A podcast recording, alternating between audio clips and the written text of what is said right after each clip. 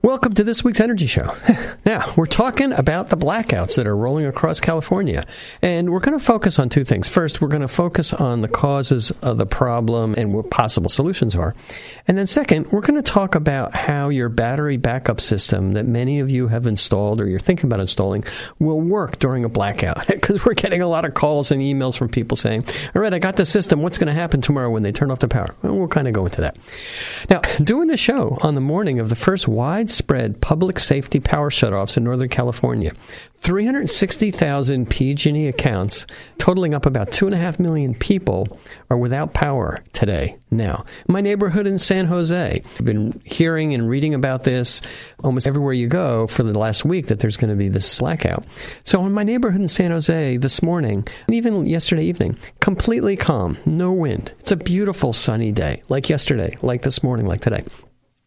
But only five miles away at the top of Mount Umunhum, there's sixty mile an hour winds. So the winds are kind of at a high level. And, you know, here at the studio, I noticed it's pretty windy in Fremont. So there is a lot of wind. It's not like a hurricane or anything, but these are steady, heavy winds.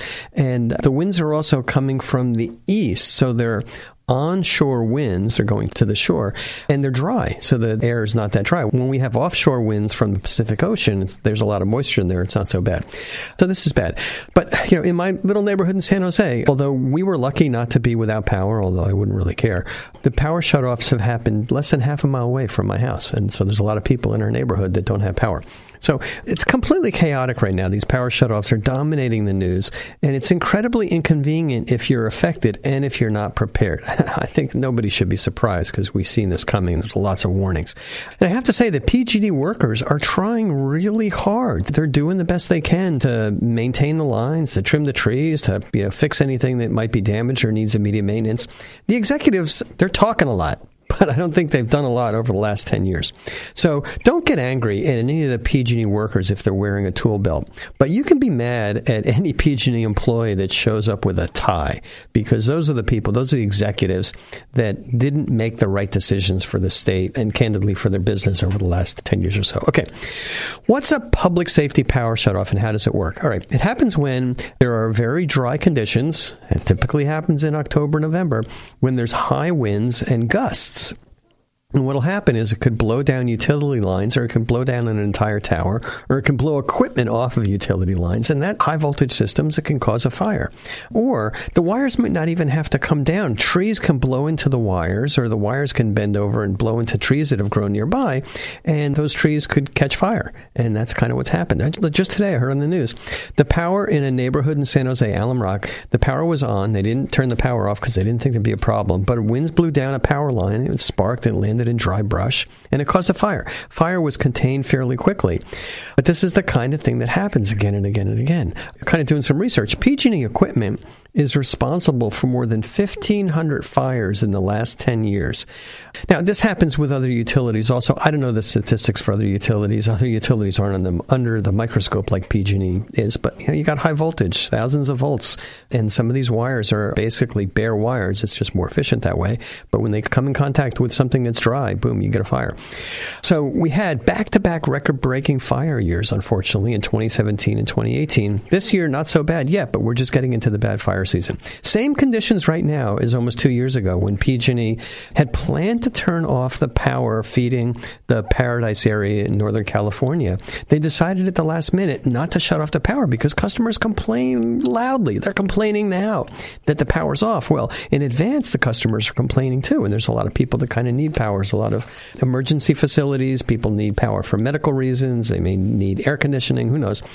So lots of customer complaints. Well, two years ago, they decided not to turn the power off. And the result was the biggest and the deadliest fire in California history. So P G and E absolutely does not want to risk any more fires. And there's lots of reasons for that.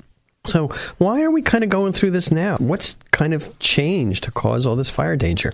Well, there's a lot of factors. One factor is that more people live in forested areas. You know, there's a lot of cabins in the woods. There's a lot of developments that start up remote areas, or people build houses that, you know, have a nice wooded area. It kind of looks nice. There's old transmission and distribution equipment. So the utility poles are made out of wood. This stuff might have been put in twenty, thirty, fifty years ago or so, and it's decayed, or it might not be as safe as it was. The transmission lines, these really high voltage lines, also some of these are pretty old, even if they're like these old metal towers. They might need to be replaced after a number of years. Secondly, the maintenance on this equipment, historically P G and E has done a lousy job of maintenance. I mean, that's one of their biggest responsibilities. Many people argue their biggest responsibility, and there's reasons why they're not doing the preventive maintenance that prevent these fires. And we're just talking about maintaining the equipment, not to mention the tree trimming, clearly inadequate tree trimming. There's a lot of work to prune those trees, and the trees grow back every year. So there's an issue there. Some people have said that the problems caused by global warming, a warmer climate, I don't really think that that's making that big a difference. It's hard to put numbers on that, but clearly the other factors are bigger. And now we're talking about some of these specific little reasons, well, big reasons why it's happening, but there's high-level business-related reasons why we're experiencing this now, and we didn't experience this five years ago or ten years ago or twenty-five years ago. And fundamentally, it's based on the business model that utilities operate under, that public utilities operate under, and also inadequate enforcement of regulations by the Public Utilities Commission. Now, P G and E is a public company. We call them a public utility, but it's investor-owned, and people like to refer to them as investor-owned utilities or I O Us. California's got three big investor-owned utilities, P G and E, San Diego Gas and Electric, and Southern California Edison, kind of in, in the L A area. Now, these public utilities are managed for the maximum profits. When you're on the board of directors or you're executive at these companies, you, a lot of the discussion, the majority of the discussion is, how can we maximize profits? And then, you know, in the same sentence or the next sentence, while maintaining safety. Kind of has a tendency for the profit maximization argument to win out over the maintaining safety. And the reason the profits are maximized is the, the company does better, people's stock options do better, the executives get bonuses and high salaries based on profits. They'll, they'll get penalized if there's safety issues, but you know, you can kind of roll the dice and hope that on your watch you're not going to have big safety issues, or they kind of, you know, water under the bridge, except for the people that are that are harmed by them. So they try and maximize the profits. Now, one of the biggest expenses that a public utility has is maintenance, maintaining all of the equipment, anything from keeping the, the oil up to the right level in the trucks, to maintaining transmission lines, to making sure equipment's operating properly, to pruning trees. So if they spend less money on maintenance, given the same revenues, their profits are going to be higher. So I heard this so many times on the radio over the past week. Safety is their number one concern. Candidly, that's a lot of baloney. The number one concern for the executives was, we want the company to be most profitable while maintaining safety. And when they have these things that happen, safety issues, they might get kicked out. But the next executive that comes in is going to say, gee, let's see if we can kind of maximize profits again. So that's the thing. The executives don't make more money. They're not compensated better if there's more safety. They'll be penalized if there's a disaster, but they make more money if they make more profits. And that's a fundamental reason. That's what's going on with the business model. But secondly, the Public Utility Commission is not enforcing the safety requirements. You know, maybe our legal system is, it's got too many holes in it, but I didn't really see a ton of pain that happened within P G and E over the last few years from these wildfires, other than going bankrupt. But I also didn't see a lot of, that they didn't change the safety requirements as a result of the big fires that happened in San Bruno ten years ago. So somehow the system has to be changed to, to make sure that safety is indeed the number one concern, and there's compensation when it's done right. Now, a quote a couple days ago from Governor Newsom, because he's being asked, you know, this is kind of happening under his watch.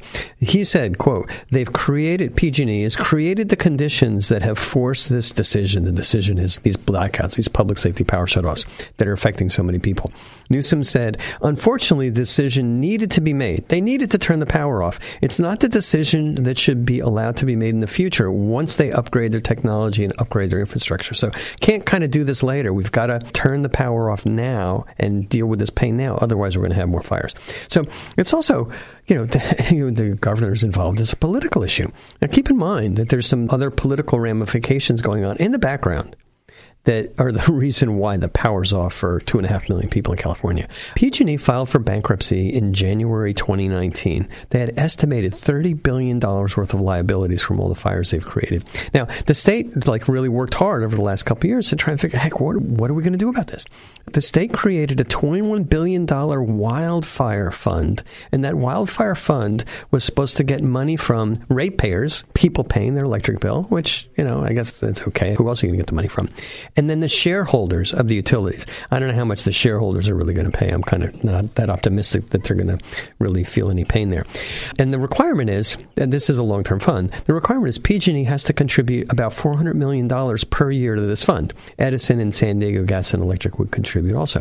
Now, in order for P G and E to qualify to use this fund, they have to be out of bankruptcy by June twenty twenty. So they have to be completed with their bankruptcy nightmare in nine months in order to take advantage of this fund. If they're not out of bankruptcy, if it del- gets delayed, they're they're not going to be able to take advantage of this fund. And here's the other thing. If there's another big fire this year, their bankruptcy plans are going to get thrown in the trash. They're going to need new plans. So they're really trying to stay away from having another big wildfire this year. And I understand it. Now, also, no doubt, P G and E is holding two and a half million people or more hostage so they get better terms in their bankruptcy, so they can maybe get more state money, more taxpayer money, more rate increases. If people are complaining that the power is out, they can say, oh, yeah, we can fix this faster if we had more money. So that's kind of what's going on. Okay, the new normal are these rolling blackouts, these public safety power shutoffs. How can we resolve the situation? All right, this is what needs to get done to resolve the situation so we don't keep having these things. We need proper maintenance of the utility lines and the trees. That's what's sparking these fires. P G and E estimated that it would take years and fifteen billion dollars to do the proper tree trimming. And you don't trim the trees once, you're going to have to continue to maintain that. The utilities in the state, P G and E included, should install stronger utility lines, stronger utility poles, concrete, metal, or fiberglass instead of these wooden poles. The wooden poles are cheaper. They're not as strong. Go around the rest of the world, a lot of these poles are concrete or metal. Now, the, the high-voltage wires are usually just bare wires, and possible that if they were to install insulation, use wires that's insulated. Yeah, it's going to be a little bit heavier. They might not be as, as durable, but they're less likely to catch fire. If a tree brushes up against an insulated wire, it's not going to burn. Now, this is interesting. San Diego Gas and Electric has installed a lot of equipment that does arc fault detection and automatic shutoff. So if they see, like, one of the utility lines are watching every line, there's kind of a signal that indicates that there's an arc, there's a spark. It can automatically turn the power off. They don't have to wait to see, oh, did, is a fire going? Waiting for some guy with binoculars to look for a puff of smoke. And that equipment can be installed pretty quickly. Now, the downside is they would automatically turn the power off in the lines, but the good side, the good thing is you're not going to get a fire. Now, they also can put in cameras on high areas and peaks, and cameras actually on power lines that can kind of watch things. And they can do better weather monitoring. So there's a lot of things that can be done. One of the things that kind of is obvious that's not going to happen is putting these lines underground. It's like ten times more money to bury a utility line than to put it above ground. And sometimes you can't easily put these lines underground if there's a, a water table, if the water's kind of close. So around the San Francisco Bay, if you're close to the bay, you're going to be down an area where there's moisture underground, and the lines are even tougher to put in that kind of situation. So here are the bottom lines, not just bottom line. Now, the reality is we're going to all spend even more money for electricity. Not the cost of generation. That's cheap. I mean, get this. Utilities and C C As, Community Choice Aggregation Utilities, they're spending way less than three cents a kilowatt hour for electricity that's generated with wind and solar. So those utility farms, those big solar farms in the desert or in remote areas, they're generating power for two or three cents or less. And if you put solar panels on your own roof, you're not going to generate at three cents because you got a smaller system. You might have thirty solar panels instead of thirty thousand solar panels. But you can generate power fully amortized, taking into account everything over a twenty-five year period. You can generate power for seven or eight cents a kilowatt hour if you have solar on your roof. Here's the thing. Why is it going from three cents to, heck, I looked at my electric bill, it was fifty-three cents a kilowatt hour. And the reason is that there's a lot of cost involved in transmitting and distributing this power from the remote plants, from their gas, natural gas plants or solar plants or whatever, to your house, to your office. So the difference between three cents and forty or fifty cents are all of the costs related with transmitting and distributing this power the utility lines, the equipment, the poles, the trucks. Most importantly, but, and this is the biggie, all of the overhead, all of the management, all of the extra profits, the bonuses, the lawyers, and the lobbyists that public utilities have to operate. I've done comparisons between, you know, in my area, we're in Silicon Valley. Palo Alto Municipal Utility and City of Santa Clara has their own utility. Their electric rates are, you know, fifteen cents a kilowatt hour. The city is right nearby, San Jose, forty or fifty cents a kilowatt hour. What's the difference? Because they're publicly owned and they have really high overhead and they pay a lot of money for lobbyists and lawyers and management. We're not talking about the costs for workers and equipment and things like that. It's mostly overhead. So are we going to change that really fast? No. So what can we do? Well, there's two things that we can do. We can complain to our politicians that P G and E is not doing their job, and there's a lot of noise about that, but P G and E is fighting back. It's like, oh, you're going to complain?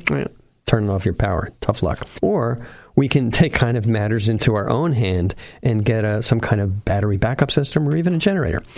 All right, now let's kind of change gears a little bit, and I'm really addressing this call to the people that have a battery backup system, because we've been getting a lot of calls over the past week about how the system's going to work in a blackout. People put these things in, they were kind of concerned about it, they might have had blackouts before, customers might have, you know, be a little bit remote, they may need some power, you know, for medical reasons, so they're having a lot of questions about what to do in a blackout. So let's talk about how your battery backup system's going to work. There's three parts to the commonly installed systems. There's the solar panels on the roof, which charge up the battery and keep the battery charged even when there's a blackout. There's an inverter. Generally, what we're putting in are hybrid D C-coupled inverters, and these this is one inverter that can connect to both the solar panels and also to the battery. The battery is the third part. Now, the other component that's kind of subtle, but it's really important, and this is what we always install for our customers, is something called a critical load panel. It's an extra electric panel that only is connected to what we call the critical loads in your house, the things you really want in a blackout, the things that, you know, would kind to be painful if they stopped working, like your refrigerator, like your lights, like some outlets, like your garage door opener, like the coffee maker plug, like your T V and your entertainment system. Those are the things you really want to keep going. We're not going to be powering the large power appliances, like the air conditioner, like your electric dryer, things like that, they use a ton of power. The reason is these large appliances are going to use up whatever battery capacity you have. I don't care if you have a twenty kilowatt hour or thirty kilowatt hour battery. If you want to run that A C on a sunny day, it's going to suck that battery dry in, in a matter of hours. If you want to completely charge up your Tesla eighty-five kilowatt hour battery from your twenty kilowatt hour battery or ten kilowatt hour battery, it's going to suck that battery dry in, in half an hour. So it's really important to have this critical load panel, just what you really need. You know, you're, you're kind of in a rationing situation. It's going to automatically ration your power until the battery recharges the next morning from solar. Now, when the power goes out, this is what happens. The battery backup system in the inverter, there's in the inverter has this thing called a transfer switch, and that transfer switch automatically just kind of switches. It's like, okay, I'm connected to the grid, and this, this critical load panel is powered by the grid. The switch in the inverter automatically says, up, oh, I'm disconnecting that critical load panel from the grid, and I'm going to feed power to that critical load panel from the battery. And that automatically happens. It takes about five seconds. And then you're going to be able to, from whatever energy is left in your battery, you're going to be powering those things, your critical loads, your refrigerator, your lights, your entertainment system. Now, even if the battery is kind of low, say your battery has a charge level of twenty-five percent, it's three quarters discharge. And that might happen, you know, in the middle of the night, might happen at, you know, at midnight or so, because if you're using the power for other purposes, the battery's still going to have enough power in backup mode for your critical loads. And we'll go through the math for that in a minute. And the other thing is that battery might be discharged at twenty-five percent. Well, immediately in the morning when the sun comes up, first thing that the solar does is starts charging up that battery. You know, and I have two batteries. My batteries are fully charged by one o'clock. If I had one battery, it'd be fully charged by about ten thirty. All right. So essentially, as long as the sun comes up the next day, or even if it's partly cloudy, um, you're going to have backup power for as long as this power outage lasts. And uh, P G and E is talking about these, these uh, power shutoffs. If you're in a remote area, you're going to be without power for a week. Now, if you had a battery backup system with solar, boom, every morning your battery's going to be recharged. If you had a gas generator, you're going to be running back and forth to the gas station. All right, so a couple of questions. One question that people ask is, how long is my battery going to last? And the answer depends on two factors. First, it depends on the charge level of the battery when the power goes out.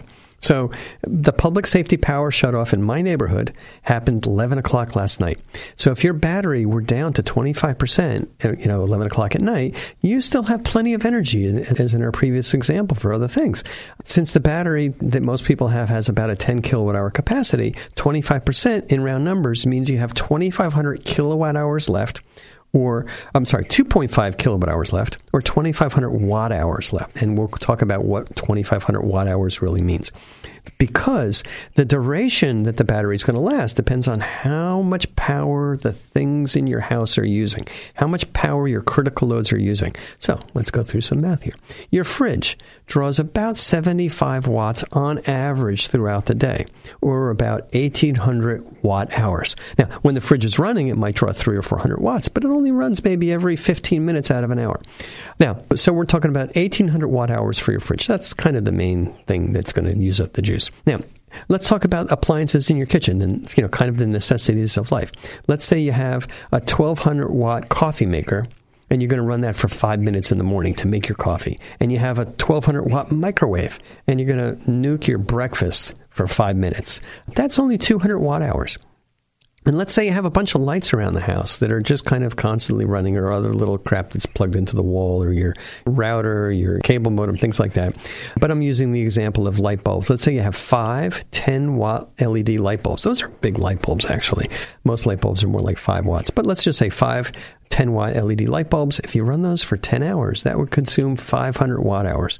So kind of adding it up, we're talking about five hundred watt hours for lighting and other stuff, two hundred watt hours for cooking your breakfast and getting your coffee going, and eighteen hundred watt hours for your fridge, and that's for the whole day. That adds up to twenty-five hundred watt hours. So even when the battery's twenty-five percent discharged, or t- down to twenty-five percent charge level, you still got enough juice to kind of have your breakfast, and then the sun's up and the thing's going to recharge. Your battery's going to be completely recharged if you've got a, a partly sunny day by around noon. Now, if it's a really cloudy day or pouring rain, you may not get a full charge at all if it's very overcast, but you'll get a little bit. All right, so to wrap up, here's the situation. Blackouts are a fact of life going forward. It's not going to stop.